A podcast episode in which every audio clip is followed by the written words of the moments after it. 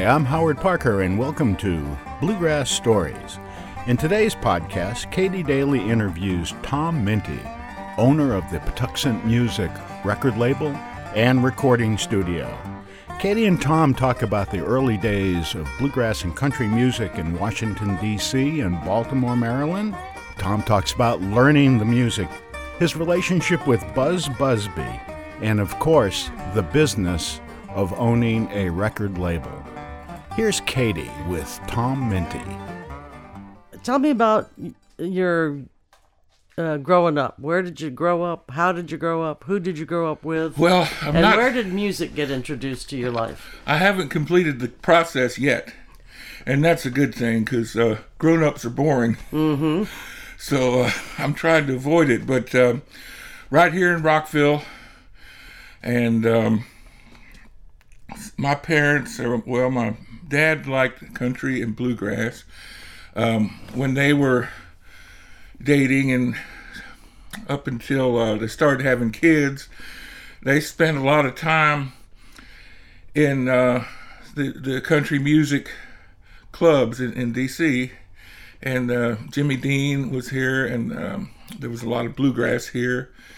And it was just uh, before the rock and roll era, country was king in D.C. Right. And, and all the young people uh, loved it and and went went to those shows. Uh, mostly people that worked for Connie B. Gay, uh, you know, Jimmy Dean, Roy Clark, and and uh, they had the city pretty much tied up. But there was a lot of them.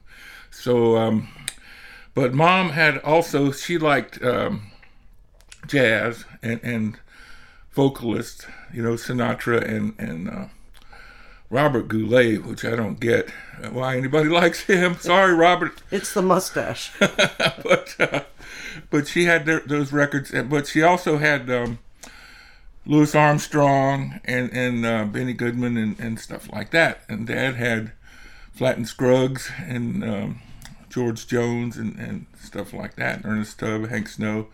So that music was playing all the time. On, on radio stations or on records? And records in the house, and then we listened to WDON right. and that was our local country station and and it was in the very last days of uh, country and bluegrass not being separate so they would you know you'd hear lester and earl and bill monroe and then the latest country um, hits the day and um, until do you remember the song um, i never promised you a rose garden Sure, Lynn Anderson. okay, when that song came out, Dad said, That ain't country. This station's not going to be played in our house anymore. Wow. A man of principle. So I had to uh, get it back on um, whatever WTOP or whatever he started listening to before he got home from work. But I was still sneaking my WDON in a little bit. And uh, another thing, he loved the Osborne brothers. So uh, one time the Osborne brothers were going to be on TV, and he even took off work early so that supper would be done by the time the Osborne brothers came on. So it was time. So he turned on the TV. Everybody had to be quiet. Here comes Sonny and Bob, and they had drums, steel guitar, and they were plugged in. He watched about half of a song, got out of his chair, switched the TV off, went to the closet, got all the Osborne Brothers records, took them out, put them in the trash can, and went to bed. Wow. So, So this explains your traditionalist leanings, right? so I got them out of the trash. I still have those records. Well, I love traditional bluegrass, and, and I love to play traditional bluegrass because it it gives me the chills, you know. And but having said that, I like a lot of music, and um, the, the, some of the newer players that don't play traditional are such virtuosos or virtuosi, however the right word is. I guess it depends on where you come from. Around here, it's virtuosos that that are so great on their instruments and and play perfect, like especially like Chris Thile. Uh, he's amazing, and so um, I like his music for that reason. I call that head music because it affects your brain. You know, you think, "Wow, how's he do that?" But like Lester and Earl, the Stanley Brothers, Jimmy Martin, and Red Allen, and Monroe, that is heart music and it just goes to the heart and, and, and affects you that way. So music is big, and um, like some jazz is, is head music, some jazz is heart music. So, and there's feet music too. It gets you dancing, you right? Know? It wouldn't be. And who would that be? Feet music, mm-hmm. like old time string bands, uh, big band music, stuff like that. Um, sometimes it, it wouldn't be music. Not that's not always true, but sometimes it wouldn't be music that you would just sit in a chair and listen to because it, your the purpose of it is to get your feet moving and that's that's how you enjoy that music the best you know so you play uh, how many instruments mandolin of course well how many do i play or how many do i play well uh, well mandolin and accordion and, and guitar and bass Right. And that's about it that I would actually play in front of anybody. Have but, you ever tried to play fiddle? Oh, yeah. Um, I tried it for a while. And people kind of put up with it because they knew I was learning. They'd sort of cringe when I'd hit a bad note. Then it got to where they were cringing when I'd walk up with the case. Okay, so I said, okay, this I'm not going to torture people anymore. I'm going to try to get better on the mandolin and, and, let the fiddle go. All right. So let's talk about uh, some of the bands that you have played with over the years. And at what age did you start? All right. Well, I started young, you know, teenager, going to festivals and, and jamming, and um, and trying to be in the background and, and not get too many dirty looks, you know, mm-hmm. and just try to learn. But um, about 1980 or 79, 80, something like that, I started going to um, some of the open mics, and there was one at um, Gallagher's Pub in, in, Connecticut Avenue, and uh, there was one in Rockville at an Italian restaurant, and I met people there that, that I still play music with today. Um, and um, so um, some of us that, that, were going to these open mics decided to get together and, and form a band, and it was the Montgomery County Ramblers. All right. And and who was in that band? Um, Jim Barnett, um, guitar, and a young guy that was um, just finishing high school, Jim Reed, on the banjo, and Mike Marceau on the bass, and me. And we got um, a weekly gig at O'Brien's Barbecue in Bethesda. And this was what year? This was '83 by now, and, '82 or '83. And yeah. what was what was your take after an evening of music? How much money? we got forty dollars a piece. Oh, so, so that's that, pretty good. That, that, was pretty good, and I, I kind of thought that that's the way it worked because we kind of looked into that weekly gig, mm-hmm. and that lasted um, close to a year but it kind of they dried up, and then I found out it was kind of hard to was harder than I thought to get gigs and, and harder to make forty dollars a man. But um, anyway, it wasn't as hard as it is now because the, the Bluegrass Bulletin Board was going on WAMU with uh, Carol Thompson and Pixie Christie.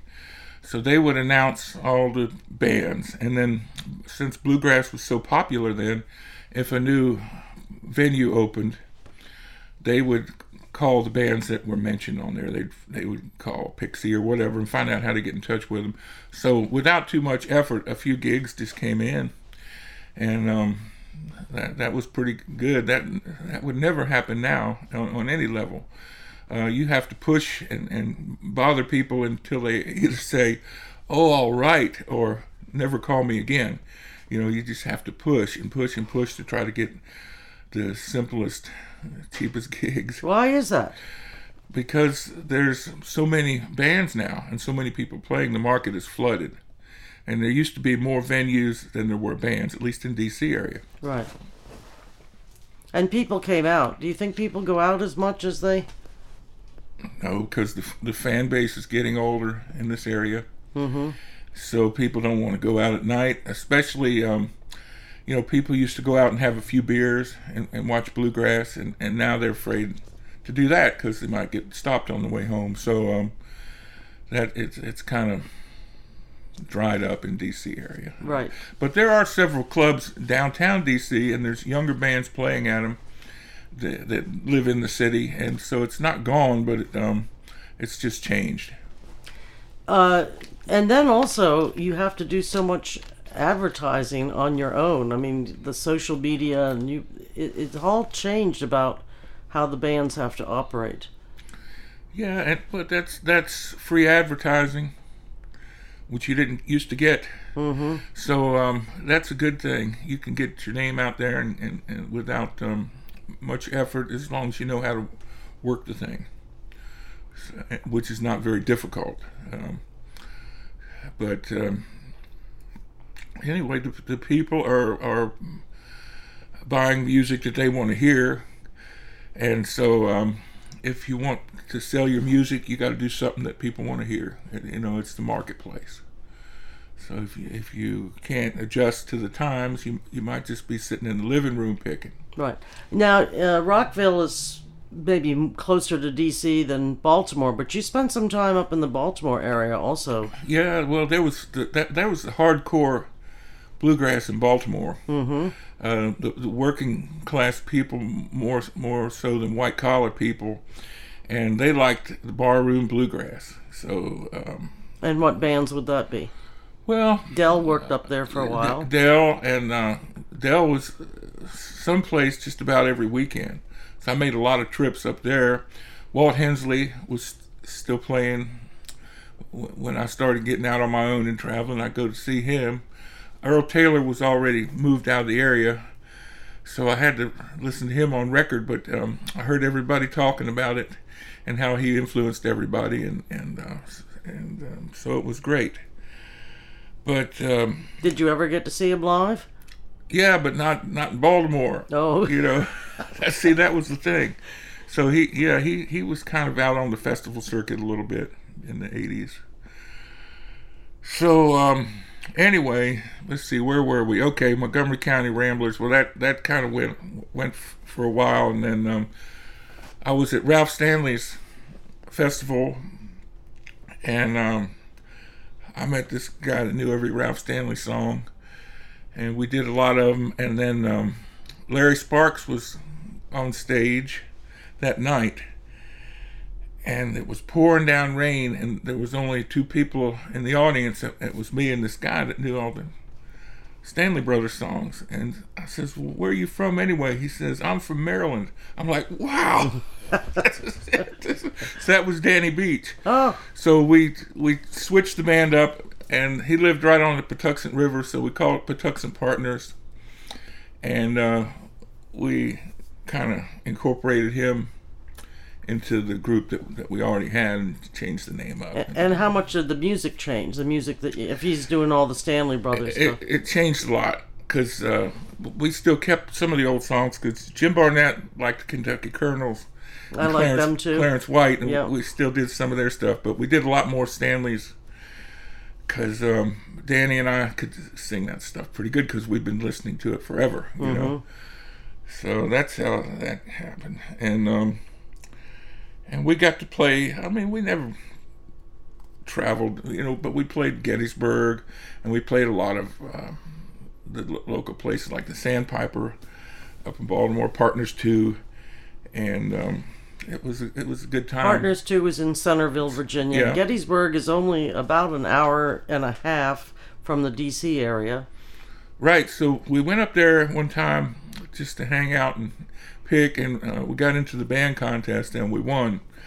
So we got to play the next festival on the stage as a paid band, and um, he, then after that he, he kept having us back for, you know, maybe about ten years or so. We played that. That's a long run. Yeah. So you were discovered at Gettysburg, would you say? I, I guess so. Yeah. Let's see, and then, um, well, I don't know how how not any big bluegrass um performance luminary, so I don't want to get too deep into it because for the listener's sake. So, um, but I will tell you about uh, getting a chance to work with Buzz Busby. Tell them who Buzz Busby. Well, Buzz Busby is considered by many, including me, to be the father of DC bluegrass. He came here in 1951 from Louisiana, and um, he started playing, and he got a uh, afternoon TV show, daily TV show on uh, WRC Channel Four, and people loved that show because it it was had a lot of special effects and good music. It was produced by uh, Bob Hope's producer, so it was uh, professionally done, and a lot of people in this area got turned on to bluegrass because of that program and Buzz's music. Was he? Uh, uh, I thought he had worked or was working as at the FBI when he came to DC. Yeah, he got uh, he was recruited out of high school by the FBI, mm-hmm. and he moved up here and got a job, and um, he worked in the fingerprint lab. But um, and at night he was out playing in bars. So uh, the FBI said, "We don't want our agents or our employees rather um, in bars at night, and so you have to stop going to bars or you're out." So he says, "Well." I'm going to play music, so he quit uh, the FBI because of bluegrass. Gave up a government job. Yeah, Okay. his wife was not pleased, I guess but, but a- after um, after he got the TV show, she she was happy with him yeah, again. Yeah, for a while. And how long did that TV show last? It only went for um, six months. Now you mentioned special effects. You told me once that they they they miniaturized him and put him in a mailbox and They put him on on the flap of the you know the old style uh, country mailbox, yes. so the the mailbox would slowly open and you'd see them playing on that mail, mailbox, and uh, yeah, a lot of people remember that. Pretty sophisticated. Yeah, and, and TV was new to, um, you know, regular middle class people then. I mean, it, it was several years old, but just regular people could just afford to buy a TV set in the mid 50s. And, and um, so it was exciting to, to everybody. And Buzz told me once that um, he got in a cab and the cab driver says, Hey, I saw you on TV. You know, wasn't even a music fan. It was just somebody, a, a local person that liked to watch that show, you know. Now, did he host it as you know, like an MC, or, or did he just play music? No, or- they, they had a whole show worked up, and they had their alter egos, Ham and Scram, Yeah. would come on and do a comedy skit, and then the, at the close of the show, they would do the top five country hits of the day that were the top Billboard top five in their own bluegrass style. Wow. Yeah, so they had to work and, and, and learn all those songs and um, do that every day. So bluegrass has been uh, adapting rock and roll songs to uh, bluegrass for years and years and years. Yeah, rock and roll and, country and everything. Mac Wiseman said you can grass anything. So uh, I guess within reason, I don't know, like the 1812 overture would work too well, but As long as you have the cannons, who Yeah. cares? All right, so you uh, are a big fan of Buzz Busby, Yeah. and he influenced your playing. And yes. Um, in fact, um, what was different about him, his mandolin, as opposed to say Bill Monroe's mandolin playing? Okay, well, Buzz learned all of Bill Monroe stuff, and he could play it. But what he and Scott Stoneman did, and they- they were about the same age, and they were both young and here in D.C., they would listen to Benny Martin fiddle uh, player. on the fiddle and, and on his breaks on Flatt and Scruggs songs, especially and other stuff. And they would try to play them note for note.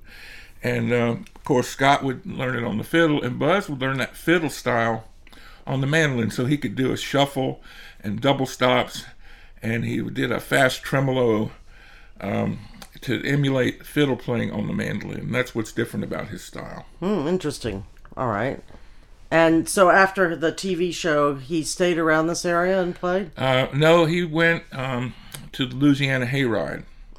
That was a big deal. Yeah, and um, he was there for a year, and then he came back to D.C. and uh, pretty much uh, played clubs and, and uh, local stuff.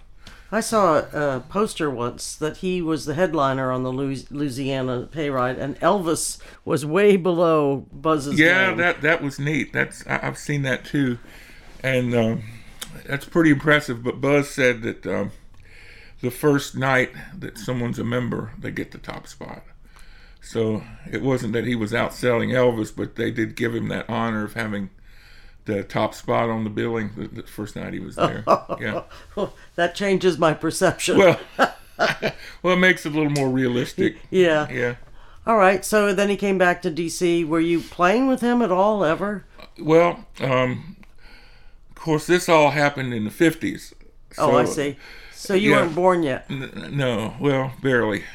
So um, anyway, um, Dad always talked about Buzz Busby, seeing him at the Pine Tavern uh, at Sixth and Massachusetts Avenue Northwest, and um, so, and and Dad had some of his records, and I loved him. Me and the Jukebox, and some other ones. Anyway, um, I found out on the Bluegrass Bulletin Board that Buzz Busby was going to be playing. So um, I went. It was at the Friendly Inn. And I got there, and I was totally disappointed because he wasn't playing bluegrass. He was playing electric guitar. He had a country band. And so uh, I, I met him, though, and I says, Buzz, um, do you have your mandolin? He says, it's in the car, but people like country sound. He says, but if you really want to hear it, I'll, I'll get it for the next set. So he brought it in and he played a little bit. And um, Buzz was very personable and, and nice, and he he remembered his fans. And um, so um, the next time I saw him was with um, Al Jones and, and Don Stover. They played in the club, and that was a bluegrass gig. And, and he remembered me and remembered my name, which was amazing. And um, so I thought, wow, I'm I'm, I'm in with Buzz Busby. I'm with, I, I'm a friend of the famous Buzz Busby. Okay, well, the next time I saw him was at uh, Larry's place in Mechanicsville. I was playing there, and I was the third string mandolin player. It was it was Dean Stoneman's band who was a mandolin player. Right. So Dean Dean's health was up and down. So sometimes he couldn't make it. He'd call Brian Deere. And if Brian couldn't make it either, they'd call me. I was number three on the mandolin list. You Who know? was number four? I don't think there was a number four because I was going to make it no matter what. I wanted to pick, you know. So uh, anyway, uh, number four might have, number three might have been uh, just get somebody off the street, and I was number four. I don't know, but uh, so I was there playing, and uh, Buzz came in. Buzz and Lucky Saylor came in, and they sat right at the front table that abuts the stage. You know, they were expecting to see Dean and hang out with him, and well, they got me.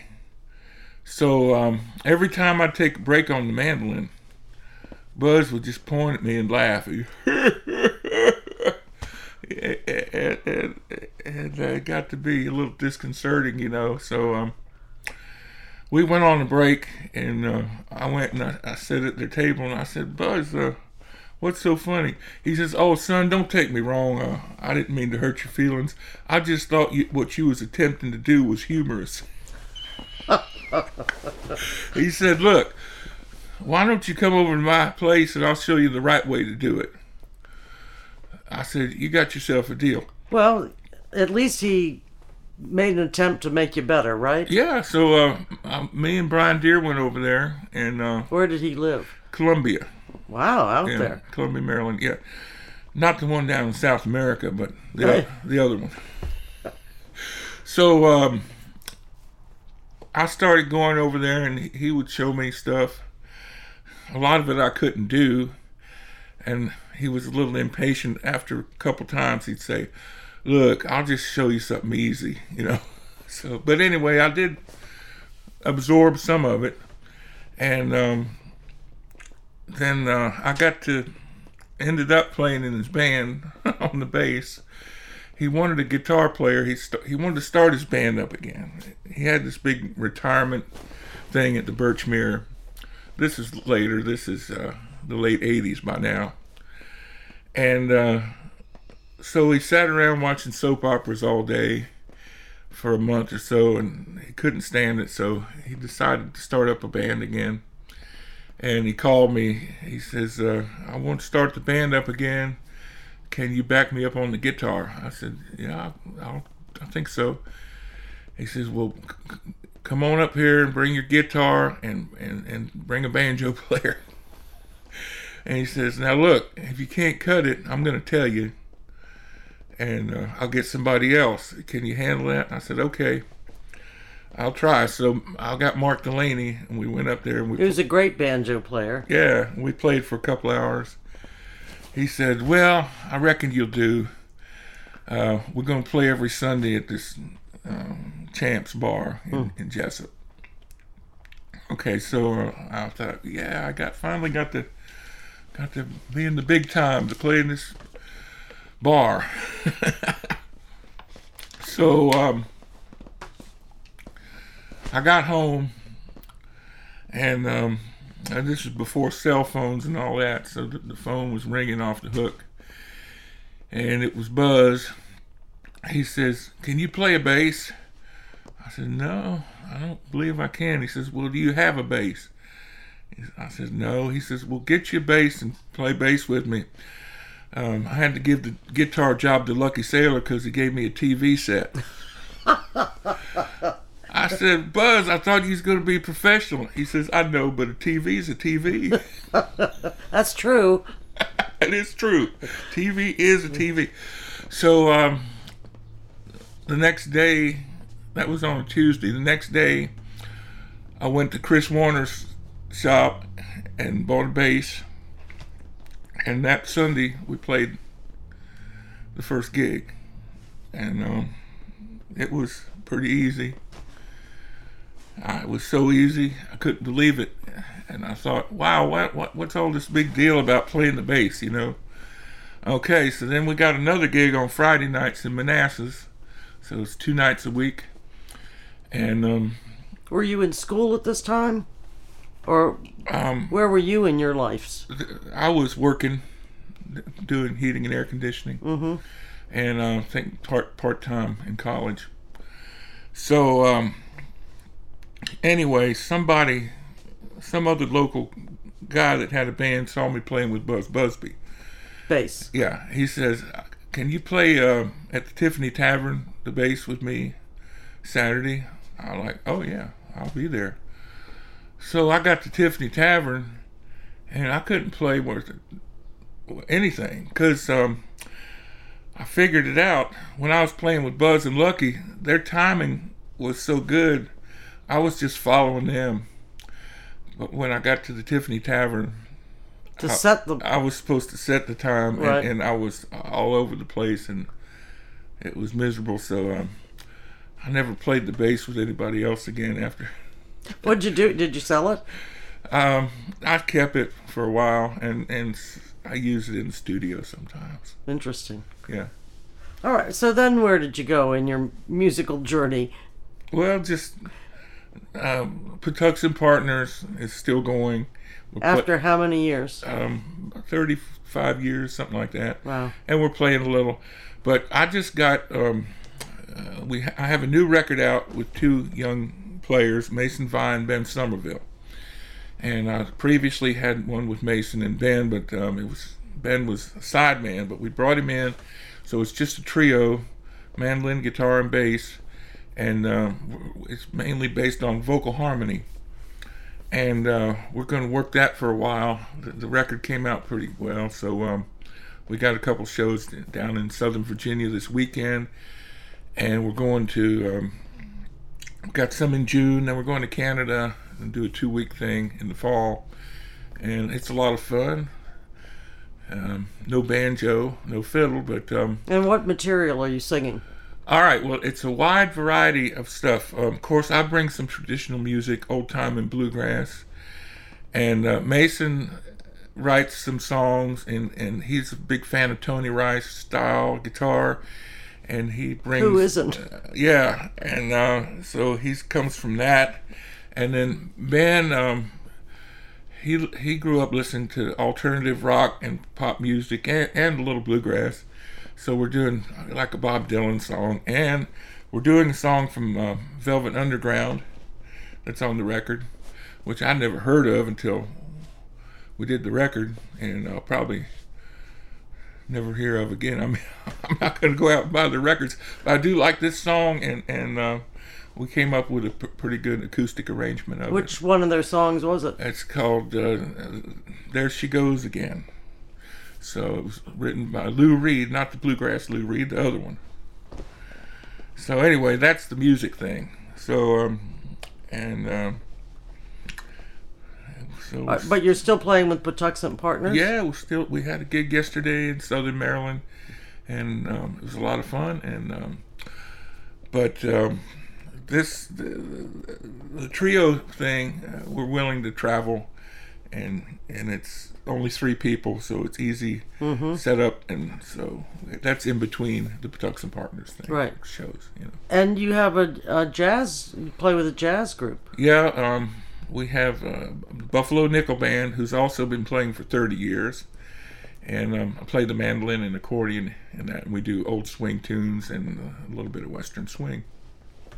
So, uh, what has happened with Patuxent Music? Is that still, uh, are you doing that between the gigs or what is. Yeah, we just, um, well, we have that new trio album with myself, Mason, and Ben.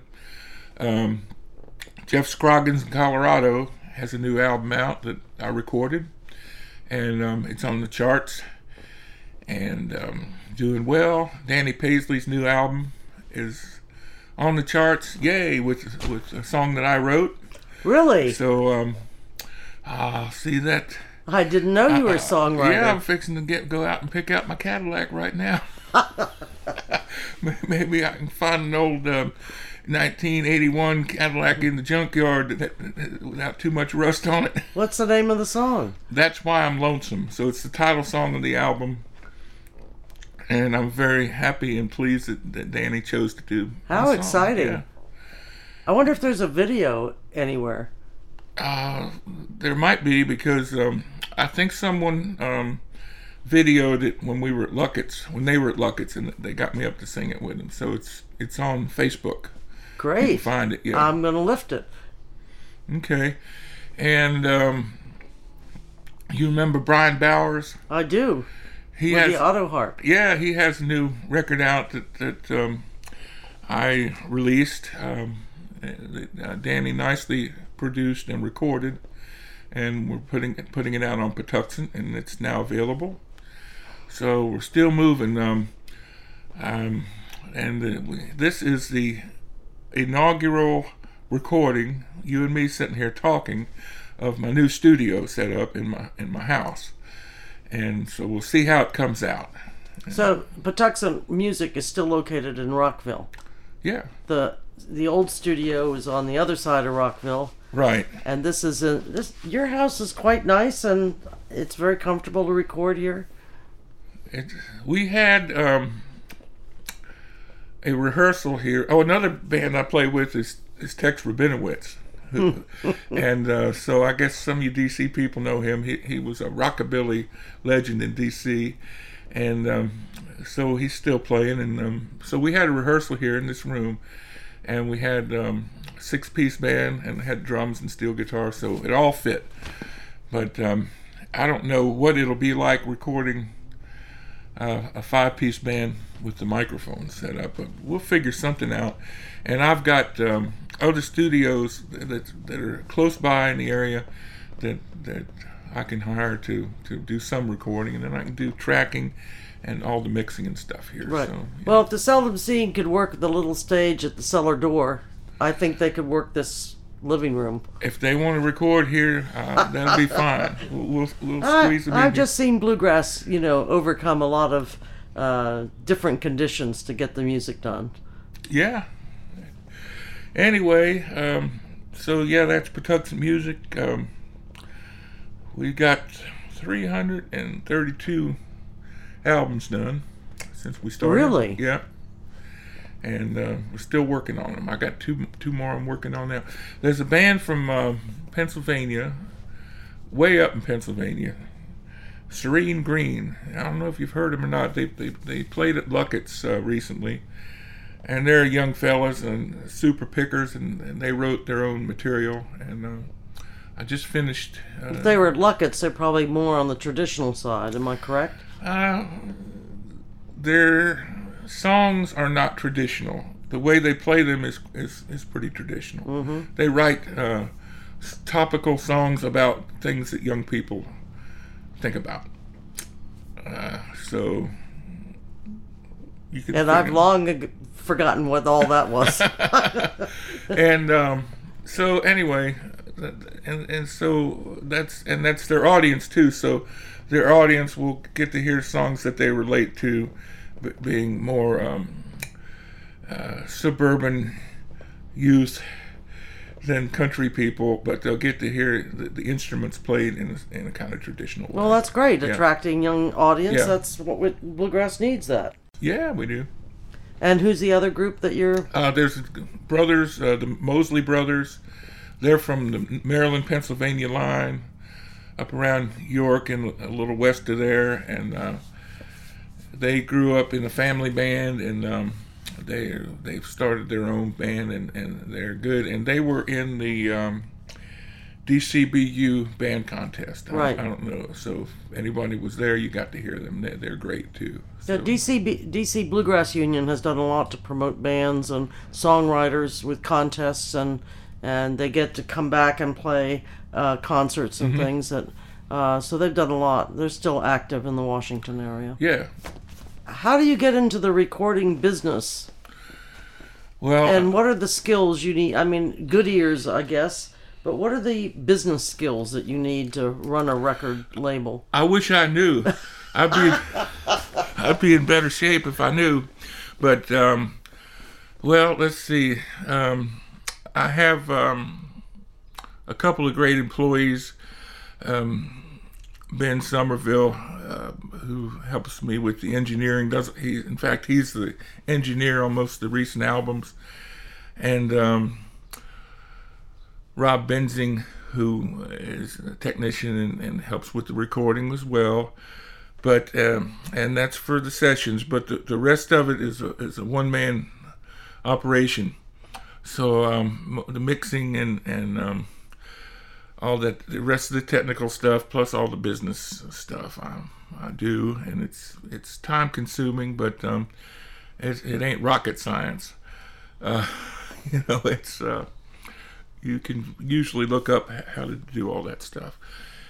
But the way I got into it, um, of course, I always um, wanted to take the music home with me that I went to see. So I had to start with a cassette recorder and go around and, and record bands that that I went to see.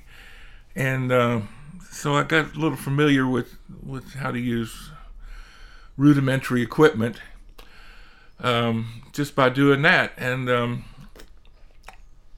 then uh, when I started my own band, I wanted to record something, demos and, and all that. So I went out and I bought a reel to reel tape deck. Mm-hmm. And um, primarily to record my band. But um, another reason I got it was if you put it on the slowest speed and uh, got the thinnest tape, you could get, I think, three hours of, of recording. So um, if something came on the radio that I didn't want to miss, I could leave and, and, and, and get it and record it. So that's another reason I bought the reel to reel. Anyway, um, a local guy that played music, he he knew that I had that reel to reel player recorder, so um, he wanted me to record his band and put out a demo. So I recorded them. I used my um, PA system and mixed it live to two track on on that reel to reel, and it came out pretty good.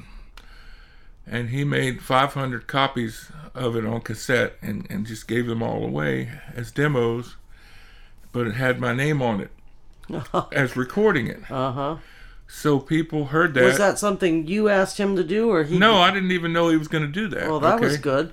So people heard that and they got in touch with me and they wanted to record their band. So um, anyway, I started recording people and then I got a multi-track an- analog machine so that I could do overdubbing and have a little more control over it. And um, it just sort of built up from there. And uh, I just then I got uh, a digital tape system and um, just slowly built it up. And I got the recording studio going as a part time thing. And um, again, I recorded my band a couple albums. And um, a, a local blues legend, Warner Williams, recorded him. But um, the great fiddler Joe Meadows wanted to record, and, and there was a record label that, that wanted to put out an album of Joe Meadows in North Carolina. They were located. So um, he said, Well, my friend has a recording studio, and uh, I'll record it up here. So we made a little demo to send the label so they could make sure it had the right sound, and they approved it. So we recorded the whole album and mixed it, and uh, that label went out of business. Mm. So I had this mixed album. So I had put my recording of my band and a couple other little things. I just made up the label Patuxent so it would be on a label. And so we put that album, the Joe Meadows album, on Patuxent. And um, I sent it out to a few stations, and uh, but I sent it to Dave Freeman at County Records, and he really liked it, and he gave me a, a, a really good review in his little newsletter. So people started to buy that album, and um, shortly after that, I met Frank Wakefield. Um, it was the night of John Duffy's wake. Oh, Um, I was having a, I had planned a big picking party at the VFW, and um, there were people coming from all over, so I, I couldn't go to the viewing. But the people that were there said, "We're going to Tom's party after." Frank Wakefield was there, so somebody brought him, and that's how I met Frank Wakefield. And uh, I told him, "Hey, Frank, I've got a record label. If you ever want to record." He says, "Oh, that's nice," and he just kept picking. I thought that, that must have sounded stupid. Well, a few days later, Frank Wakefield called me. He says, uh, "Do you sure enough have a record label?" I said, "Yeah, I put out a few records." He says, "Well, when we going to record?" So, um, anyway, so I recorded Frank Wakefield's album. So that was one of the early, his first one, Midnight on the Mandolin. That was one of the early ones. So it just sort of started building up from that, and and uh, that record turned out good, and people heard it, and so it it sort of just happened. well, it's interesting that you never thought about doing that, and yet you've had a great success with it. It's it's turned out to be pretty good, you know. Right, I I didn't set out to do it. Um, but as things started happening, I did a little research to find out what other labels did. Um, Alison Brown, who's one of the nicest people in the world and I have great respect for, advised. She said, "It's," she said, "It's almost impossible to make it in, in the in the label business if you start now." Really? Yeah. Uh, and so I, I um, didn't take her advice. I went on and, and kept going with it. But I think she was giving what she thought to be helpful advice Mm-hmm. because maybe things for her at that point were discouraging or something. Well, she and her husband run Compass Records right. out of Nashville. Th- this is when they had six albums out, and maybe I don't know. I I, I don't know why she didn't think it was a good idea, but I, I just let it. you said, "Well, thank you, Alison," and full steam ahead, right? Yeah.